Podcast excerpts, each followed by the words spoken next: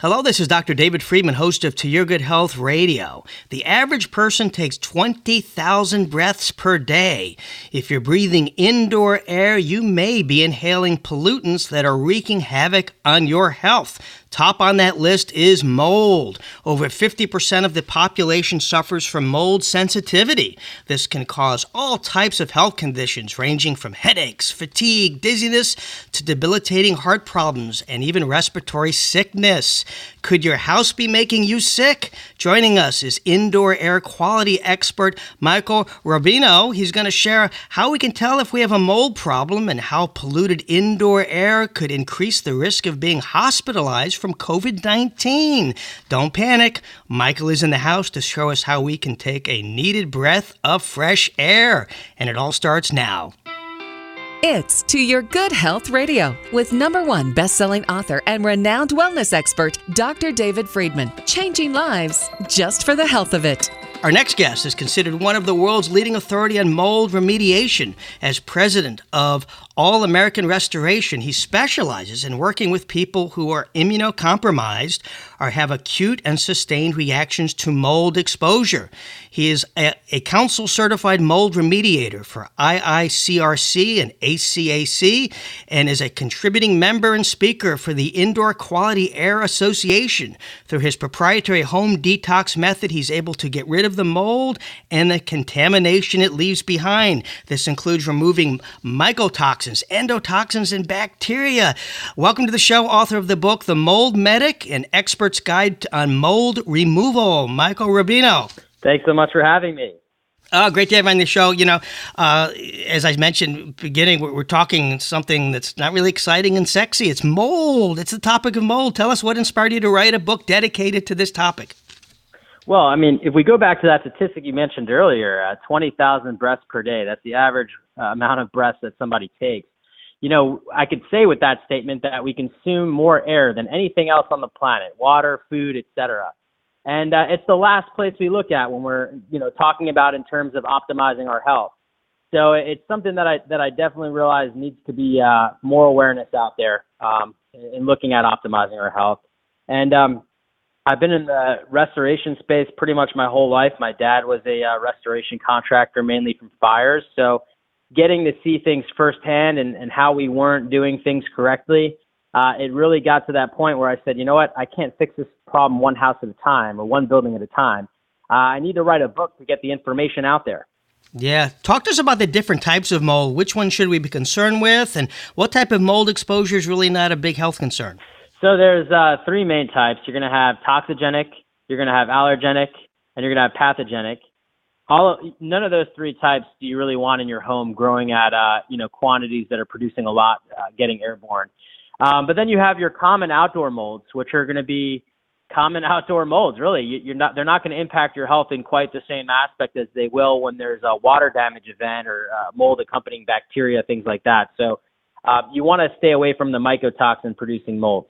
Right, and you mentioned the, the water lake. That's kind of where we typically think about, you know, mold when we hear about mold. But what about like mold spores finding their way into the house other ways? You know, like maybe our clothing or clothes, or even attaching to our pets. Is that a concern? Sure. Yeah, I, I don't think that's a concern. Uh, you know, we're not we're not living in plastic bubbles, obviously. So what we're really concerned about is is controlling the opportunity for mold to grow inside of our homes in the first place you're going to have mold that enters the house naturally, doors, windows, clothes, etc. You know, what we're concerned about is when you have an opportunity for that for that mold that enters the house to then start growing and colonizing and producing more of it, that's when it really starts to get to unsafe levels. Right. I know we hear so much uh, from the EPA on outdoor air pollution. We hear about that all the time. Why aren't they focused more on the air we breathe when we're indoors, which is way more toxic to the body? Yeah, that's a great question. Uh, I mean, there was a lot of studies being done in the late 80s and 90s regarding mold and air quality and how that impacts our health. And um, there was a lot of lawsuits that ensued uh, with insurance companies, with construction companies, uh, really all throughout the 90s. And then in 2001, the CDC uh, kind of walked back their sentiments and said, well, some people are aller- allergic to mold, and uh, other than that, it doesn't really impact everybody. What's what's really contradictory though is if you go and if you get off the mold page on the CDC and you type in particulate matter, it starts to talk about well any anything smaller than 10 micrometers, which mold happens to be, by the way, about between two and four micrometers. Anything smaller than 10 micrometers, the real it has a real danger to the human body because it's so tiny. It goes right past the respiratory tract system and enters the bloodstream. And so when you have high quantities of mold, especially toxic mold, uh, entering the bloodstream at that pace, it's really going to be debilitating for the body. Yeah, I'm curious is, is opening the windows of our house something that can help eliminate stagnant air and reduce mold forming in our homes? Is that something you recommend? It can, yeah. I would say pay attention to the humidity when you're opening your, you know, your windows. Uh, avoid avoid opening windows on, you know, humid, rainy days uh, or on days where the humidity is, is, is very, very high. Anything above 55% humidity kind of gets into that danger zone where mold can start to form. Right. Interesting. As I shared with you before the show, a good friend of mine, Shemane Nugent, and her rock star husband, Ted, went through a serious ordeal with mold. In fact, they were deathly ill and their entire house had to be demolished. Share with us when is mold considered so bad it reaches the point of no return where it can't be removed and the occupants have to permanently leave their home?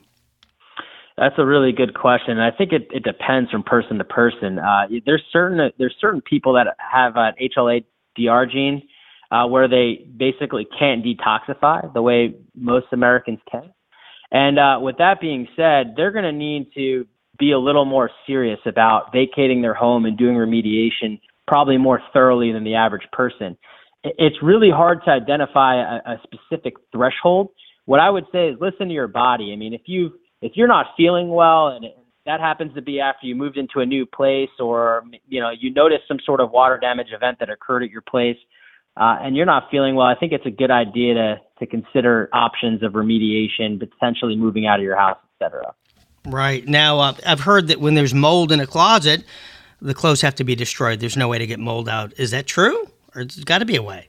Well there's there's been some leaps and bounds in technology over the past few years. There's a product called EC3. It's a laundry additive that can actually be added in with your clothes.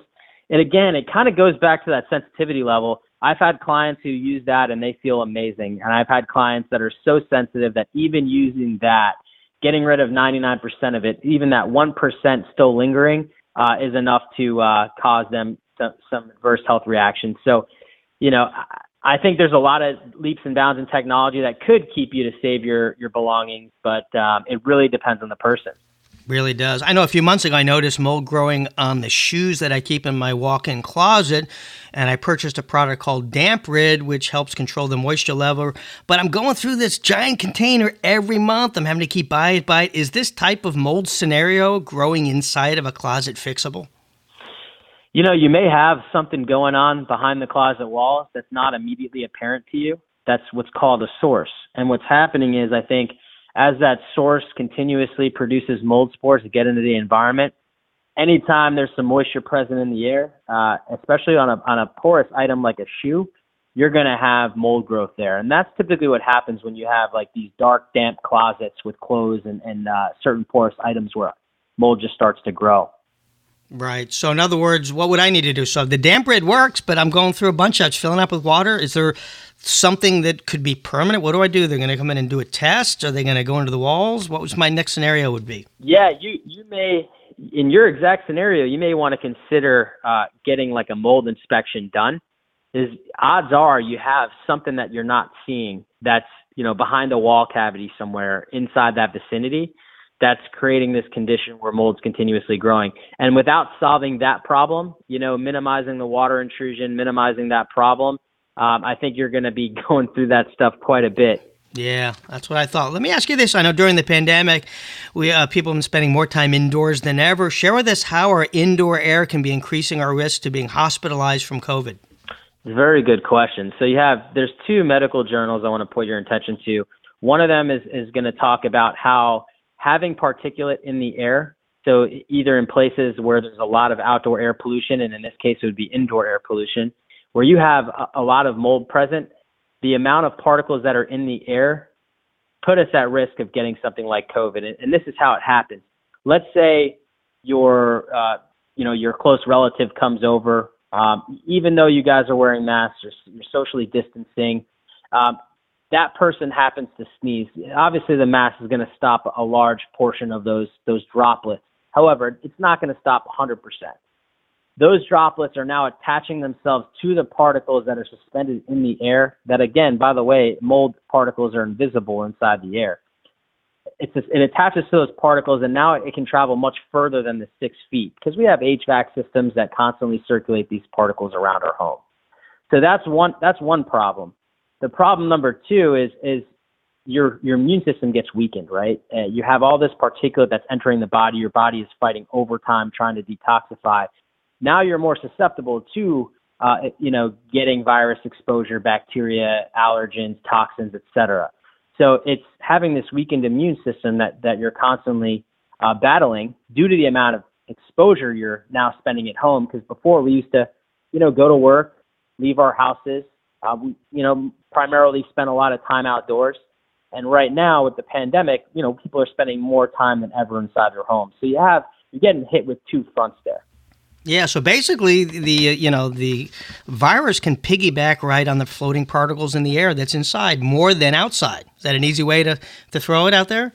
Yeah. Plus, you're you're you know when you're in a confined space such as inside your house, there's a lot less volume of air, right, than there is right. outside.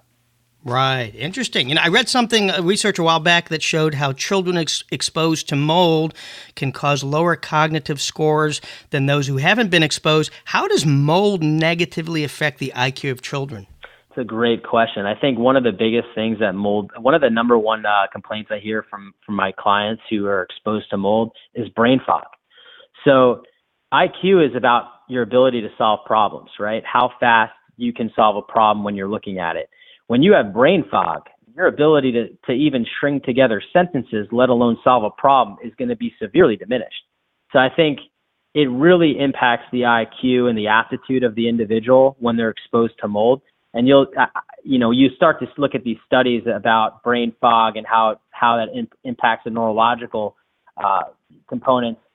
When you start to remove yourself from the environment, these these people are having better speeches. They're they're able. They're not slurring their words. They're not having these brain fog episodes. They're actually able to think clearly. Um, I've I've talked to clients like six months after they've removed themselves from the environment. It's it's a totally different person. Yeah, I had a patient who uh, thought she had chronic fatigue. She was in the bed all the time. She couldn't think straight, and come to find out, she had a mold problem, and it wasn't uh, chronic fatigue. It was from breathing into the, this mold. So there's really something to it. And uh, uh I mean, would sleep 14, 16 hours and not even when she was up, she just had no energy until she left the house, got it fixed, went back. Now she's fine. So it was definitely mold.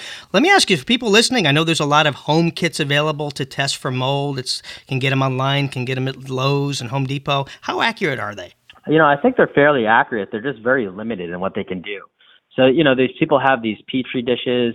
Um, those home home test kits at Home Depot, they're pretty cool. Basically, they just turn purple if they're if they're you know swiped on a surface that has mold and you, you plug it back in it'll turn purple i mean it's very good to say as an elementary test that yes i do have mold but i think it it's very limited in in regards to okay now that i know i have mold what do i do about it and that's where really hiring a professional comes into play it's when i look at remediation and this is where a lot of people fail you want to solve the problem it's really hard to solve the problem without the data so without proper testing protocols I kind of look at it as like imagine trying to build a house with a builder with no blueprints. You're you're not it's not going to go exactly the way you want it to. Will they build a house? Sure. Will you get something out of it? Absolutely. But will it be exactly what you want? I think it'd be very difficult because even with blueprints, if you've ever built a house, you still say, "Ah, oh, man, wish I would have did this, wish I would have did that." So, I think having the data to know exactly what you need to do so that you're not making this uh, error of opening things up when they don't need to be or missing things when they need to be opened up. I think is very, very key and vital to making sure you're successfully removing it. Yeah, and, and you know, people hear mold, they go, Well, I don't have any leaks, my roof's fine. Can't this mold live in the HVAC system? That's where you guys go in and explore, right? You got little cameras that go in there and you analyze way, correct? Yeah. Yeah. So if I may, when you when you look at mold, uh, the best comparison I can think of is it's it's almost like a weed. Um, it uh, it does have roots called hyphae that grow into the building materials, and it does produce uh, seeds, if you will, called spores. So just like weeds, You need to pull it from the root, otherwise it grows right back. Um, it's, it's no different there. And as long as it's alive and, and colonizing inside your home, it's going to be actively producing spores. Well, here's the thing about spores. Just like weed seeds, they just need a little bit of water uh, to start to grow. And um, what happens is these, if you have a, let's say, a window leak in your home, and these spores constantly get into the air, well, guess what happens? You have your HVAC system that constantly sucks air in, it conditions it, and supplies it right back out. We look at the HVAC as the lungs of the home. So when you have these spores accumulating inside your house, it's going to uh, get to that coil, the coil of the HVAC system. That's what condensates and, and kind of pulls the moisture out of the uh, out of the cooling process and supplies the air back out. And when that co- when that coil condensates, it provides an, an opportunity again where that spore, as it lands there, has a wet environment for it to start to grow. So these HVAC systems start becoming basically contaminated in, in, in their own way and become a source thereafter. Yeah. Interesting. I know we hear a lot about black mold being the one that's toxic and I'm curious what percentage of mold is this this black mold that's the most toxic? Is it low low percent? You know, there's there's one of the biggest uh, toxic black molds that we've we've heard of is called Stachybotrys. That's what the media the media would consider toxic black mold. But there's another toxigenic mold that actually kind of grows side by side with with Stachybotrys. It's called Chaetomium. Both both of those molds produce mycotoxins. They are considered toxigenic molds. They are toxic. Those molds usually require more chronic leaks you know, uh, things that have been leaking for, you know, weeks to months at a time that just go unnoticed. Uh, you have, you know, aspergillus is, is an allergenic mold. Aspergillus typically is white in color. And that's another very common mold that produces a lot of adverse health reactions because it also can produce mycotoxins, um, which the mold itself is not toxic, but the mycotoxins are, right? So it, you got to be very careful about thinking what is safe and what isn't. I think the best way to, to determine what you have is to is to identify it by doing a test to see what's present and how much. And that can really, you know, either provide you peace of mind or provide you at least a clarity of understanding of, okay, what do I got to do to get rid of this so I can make sure that it doesn't impact my health. Yeah. Speaking of what to do to get rid of it, talk to us about your home detox method. What does that entail? All right. So we talked a little bit about how the, there's spores present, right? And um, my industry, the mold remediation industry, and what makes me so different is it forever it was really run by insurance companies in, in regards of okay, there's some mold on the wall, you know, open up the wall, you know, spray some bleach on it, paint it, p- paint the area, and you're done, right? And when we look at that from a scientific standpoint, that's actually not uh, what needs to be done to help make sure that it's not impacting the person's health. Because as that mold has been growing there, it could it was producing spores that got into the environment. It also could have been producing mycotoxins.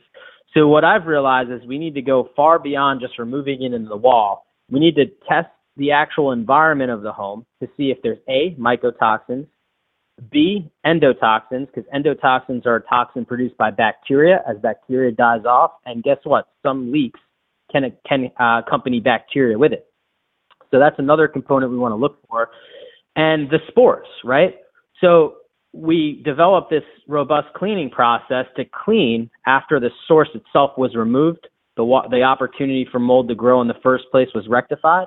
Now we clean the place to ensure that you know, again, these spores aren't kicking up. They're not going inside the HVAC system. They're not circulating around the house, getting into your breathing zone and still impacting you long after the mold was gone. Got it. So once people move back in, uh, do you recommend a year later come back and make sure it's still, or are you good to go? Once you get the thumbs up from you, everything's fine? Well, you know, in theory, everything's fine, but I do recommend clients like about three months thereafter when we're completed to do another uh, MSQ PCR test, um, a, a popular name of that you may have heard of is called an ERMI. Um, and and what what that does again, it just tests the dust to make sure that there's not toxic mold uh, levels creeping back up. If that's the case, it just means that we missed a source somewhere. We have to identify it and remove it. If there's no more sources in the house, though, those numbers should be going down and down. You'll have more of the common outdoor molds migrate into the house, and the toxic molds won't move the needle. Fantastic. We got about one minute left. Anything else that you want to share that we didn't cover today? No, I think I think we did a, a great a great job at covering a lot, and uh, you know, would, would love to be in touch again. Yeah, it was great information. Like I said, I think this is not talked about enough, and you really enlightened us on a topic that we need to know more about. Like you said, hey, we breathe more than we do anything. We breathe more than we eat. We breathe more than we drink. We hear about bad water. We hear about bad food. But folks, we breathing more than we do any of that. And I have so many shows and guests coming on here talking about healthy water, healthy beverages, healthy food. This is about air, and, and it's nothing's more important than air. We die very quickly without air. We can live a little long without food and water. so that's great. Yeah. Hey, that's yep. True the book is called, let me tell you, the book is called The Mold Medic, an expert's guide on mold removal. To get your copy, go to themoldmedic.com. And to learn more about mold and the resources that Michael has available, go to allamericanrestoration.com. And you can follow Michael on Facebook at All American Restoration TM and on Instagram at The Mold Medic. You can follow me on Twitter and Facebook at Dr. David Friedman. On Instagram, I'm at Dr. D. Friedman. If you heard something today that would benefit somebody you know, send them a link to this podcast, available at toyourgoodhealthradio.com and radiomd.com. And check out our podcast library and share these segments with friends, family, coworkers, and on social media. As I always say, sharing is caring. You can also subscribe to future podcasts at iHeartRadio and iTunes. More to come. Stay tuned and breathe well.